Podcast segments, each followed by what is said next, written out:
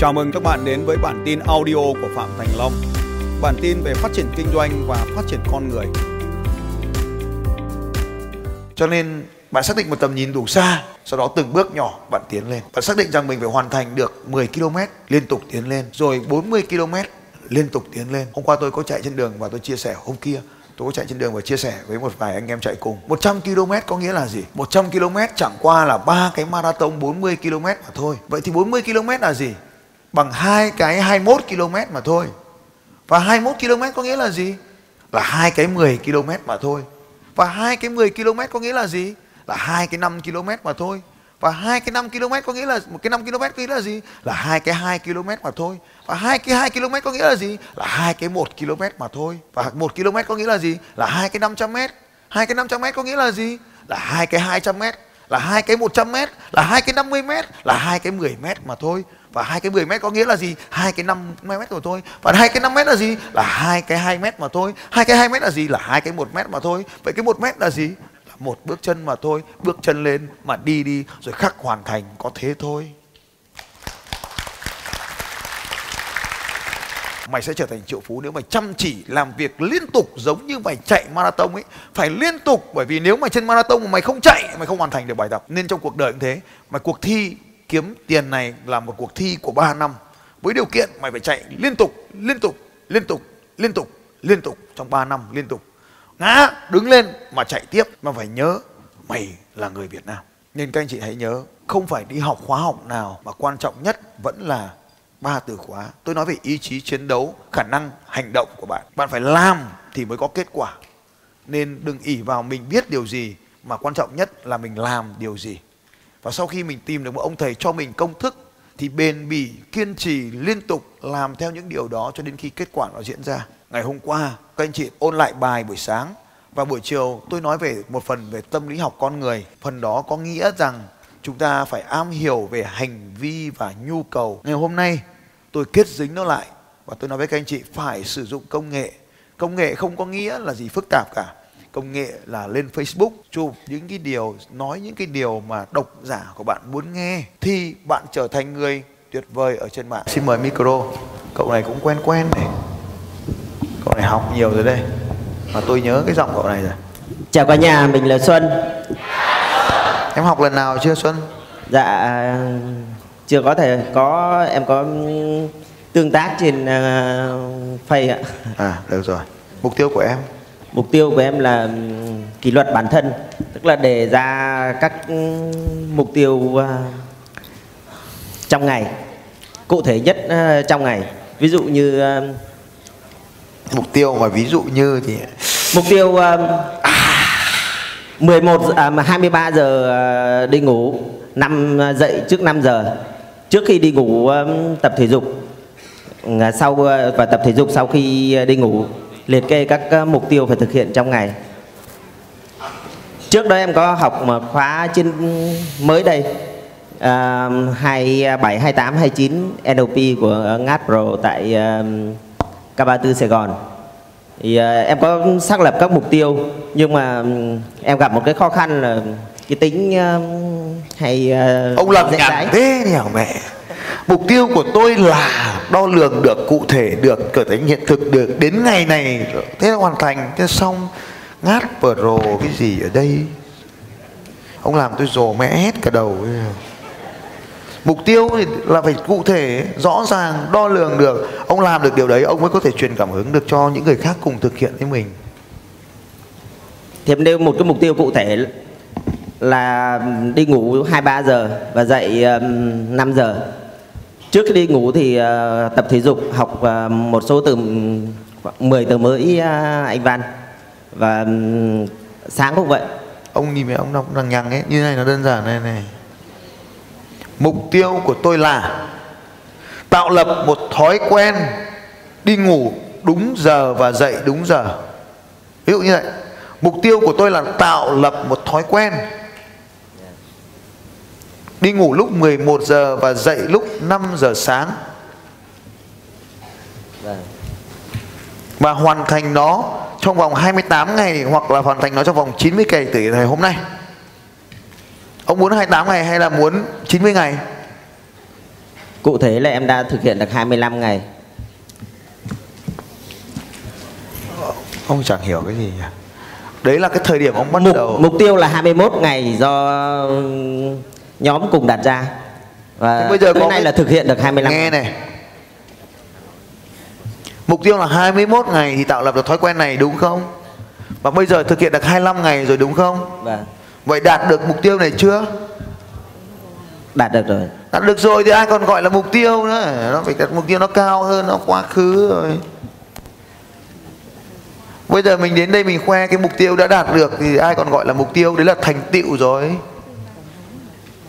Hả? Mình đặt mục tiêu là hai mươi mốt ngày, hôm nay mình là hai mươi lăm ngày thì là một thành tựu rồi, ai còn gọi là mục tiêu nữa. Thì em xin chia sẻ là tức là ngoài ra còn các mục tiêu trong ngày, ví dụ như ít nhất năm mục tiêu trong ngày. Nghe này. Các mục tiêu nó phải đơn giản này, rõ ràng này. Cái sự rõ ràng này mới đem lại sức mạnh. Sự rõ ràng đem lại sức mạnh. Mục tiêu của tôi là cưới vợ năm hai nghìn không trăm mười tám và làm giàu năm hai nghìn không trăm mười chín, đồng thời học được tiếng Anh năm hai nghìn không trăm hai mươi, và sau đó tôi muốn khỏe mạnh vào năm hai nghìn không trăm hai mươi mốt và tôi muốn chết vào năm hai nghìn không trăm sáu mươi. Thì mục tiêu đấy không còn lại là mục tiêu, là năm mục tiêu rồi. Một và chỉ một thì mới đạt được. Bởi vì các cái này yếu tố là không liên quan đến nhau. Việc em học mười từ tiếng Anh là một mục tiêu, việc em đi ngủ đúng mười một giờ là một mục tiêu, việc em đi tập thể dục hàng ngày là một mục tiêu. Đấy là ba mục tiêu. Nó rõ ràng, cụ thể. Mình thoải mái đặt ra các mục tiêu mà, muốn bao nhiêu ai đánh thuế đâu. Tôi lấy năm thì em làm năm mươi cũng được mà, ví dụ thế. Nhưng mà từng mục tiêu nó phải cụ thể, đơn giản.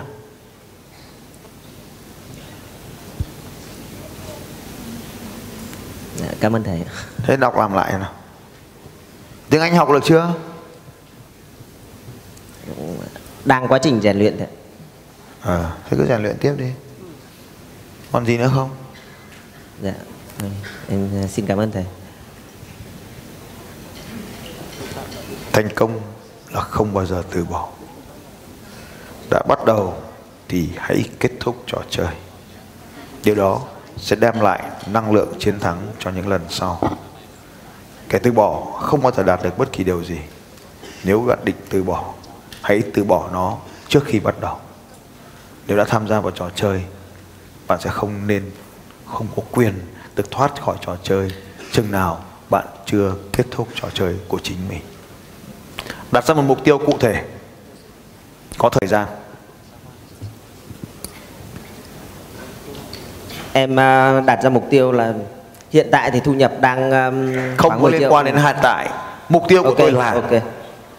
năm mươi triệu một tháng trước ba mươi tháng mười hai năm hai nghìn không trăm mười tám. Mục tiêu của tôi là sẽ kiếm được đều đặn năm mươi triệu một tháng và bắt đầu từ tháng mười hai năm hai nghìn không trăm mười tám. Có phải vậy không? Hả? Dạ. Bây giờ đang kiếm được mười triệu và dạ. sau đó muốn kiếm năm mươi triệu đúng không? Dạ. Như vậy nó có realistic, nó có thực tiễn không? Em nghĩ là em có thể đạt được. Có thể đạt được. Em sẽ quyết tâm đạt được. Bằng cách nào? Thì uh, hiện tại mười triệu đó là mức lương của em. Và em, em đang ấy. bắt đầu kinh doanh. Đang uh, triển khai kinh doanh. Rồi sao?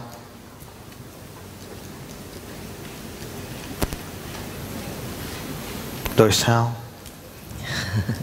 Em uh, sẽ vạch ra cái lộ trình thực đã sẽ vạch ra cái lộ trình thực hiện lộ trình hay đã vạch ra lộ trình đã vạch ra lộ trình thực hiện ừ, thế nào thì uh, em đã mở một cái trung tâm gia sư hướng nghiệp và giới thiệu việc làm có tên là Khai Minh Việt. Đó là công cũng là công ty. Ngoài việc uh, mở trung tâm gia sư đấy thì công ty cũng có chức năng bán hàng, xây dựng, sửa chữa. Và em đã có một số các cái đầu mối về um, xây dựng, sửa chữa. Có một cái đội riêng. Hiện tại uh, đã có lãi, đã có nguồn thu. Còn uh, cái trung tâm gia sư thì đang uh, xây dựng web. và có tổ chức một cái lớp học offline và sẽ tổ chức các khóa học online. Thì em công tác tại Đại học Quốc gia Thành phố Hồ Chí Minh nên có các mối quan hệ bên các thầy cô và cũng có một nhóm các cộng tác viên, các thầy cô giáo trẻ và các bạn sinh viên. Em tạo ra nguồn thu bằng cách nào? Nguồn thu của em sẽ là học phí của các lớp học offline cộng với các phí đối tượng giới thiệu đi gia sư, chủ yếu là sinh viên và giáo viên các trường. Thì nguồn thu lớp offline tổ chức tại chỗ và giới thiệu sinh viên đi gia sư tại nhà, và tổ chức sau tổ chức tốt cái lớp tại chỗ em sẽ em tổ chức thêm các lớp có khác. Có nhiều giáo viên không? Gọi là cả bao gồm cả gia sư đấy. Có nhiều không? Đại học Quốc gia có sáu mươi nghìn sinh viên và em có thể uh, liên hệ được. Hiện tại em đang có bao nhiêu người? Hiện tại danh sách những người đồng ý um, hợp tác với em, số lượng uh, giáo viên cấp một, cấp hai, cấp ba, giáo viên tiếng Anh là khoảng um, cụ thể hai mươi lăm tới um, ba mươi người. Thì tại em giao cho một bạn uh, nắm danh sách này. Còn số lượng sinh viên em cũng đã đăng ký trong ký túc xá Convention, hội những người ký túc xá Đại học Quốc gia. Câu hỏi quan trọng đã chốt lại vấn đề này. hai mươi lăm người đó có phải là người có giá trị cao không? Là những thầy cô đang dạy ở các trường gần khu vực em ở. Câu trả lời, đi thẳng vào câu trả lời. Họ có phải là người có giá trị cao trong thị trường này không? Dạ có thầy. Họ dạy bao nhiêu tiền một giờ? Ừ, cái này thì em mới tập hợp chứ em chưa thỏa thuận rõ ràng. Vậy thì làm sao em biết được họ là người có giá trị cao trong thị trường này?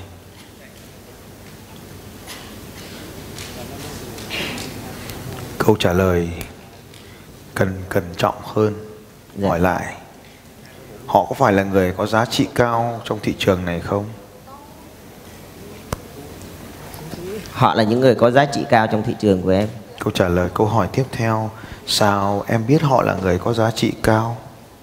Họ là những người giáo viên đứng lớp, họ có thể giới thiệu học sinh, lôi kéo học sinh, tập hợp học sinh tới cho em. Và người ta có chuyên môn cụ thể, có kinh nghiệm, thực tiễn. Em có biết chạy bộ không? Dạ có. Trưa nay em có hoàn thành được km nào không? Dạ, em uh, giữ, giữ sức cho chiều nay đi học ạ. Tôi hỏi em này, nghiêm túc câu hỏi cuối. Những người có hiệu suất cao liệu sẽ có muốn làm việc với người như em không? Em có thể quan sát những người đang di chuyển trong căn phòng này. Kể từ lúc em cầm micro, em có thống kê bao nhiêu người đứng lên và đi đái hay không? Tất cả những câu hỏi vừa rồi là những câu hỏi em cần phải hỏi mình một cách thực tiễn. Ý tôi nói là có một câu nói như thế này. Câu hỏi cuối cuối cùng nhá, mà không hỏi nữa. Em có xứng đáng với năm mươi triệu không? Chỉ cần hỏi thôi, không cần câu trả lời. Có thôi, không cần câu trả lời. Chỉ cần hỏi. Về nhà và hỏi lại những câu hỏi đó.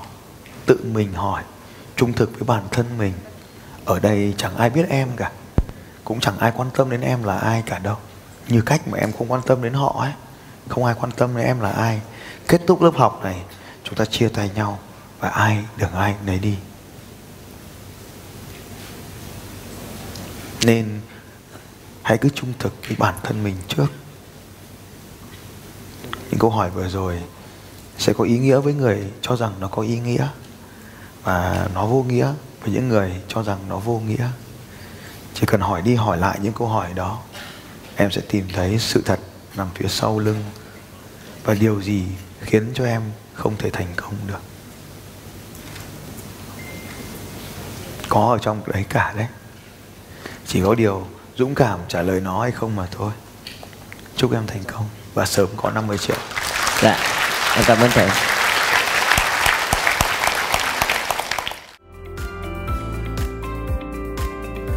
Xin chào các bạn và hẹn gặp lại các bạn vào bản tin audio tiếp theo của Phạm Thành Long vào sáu giờ sáng mai.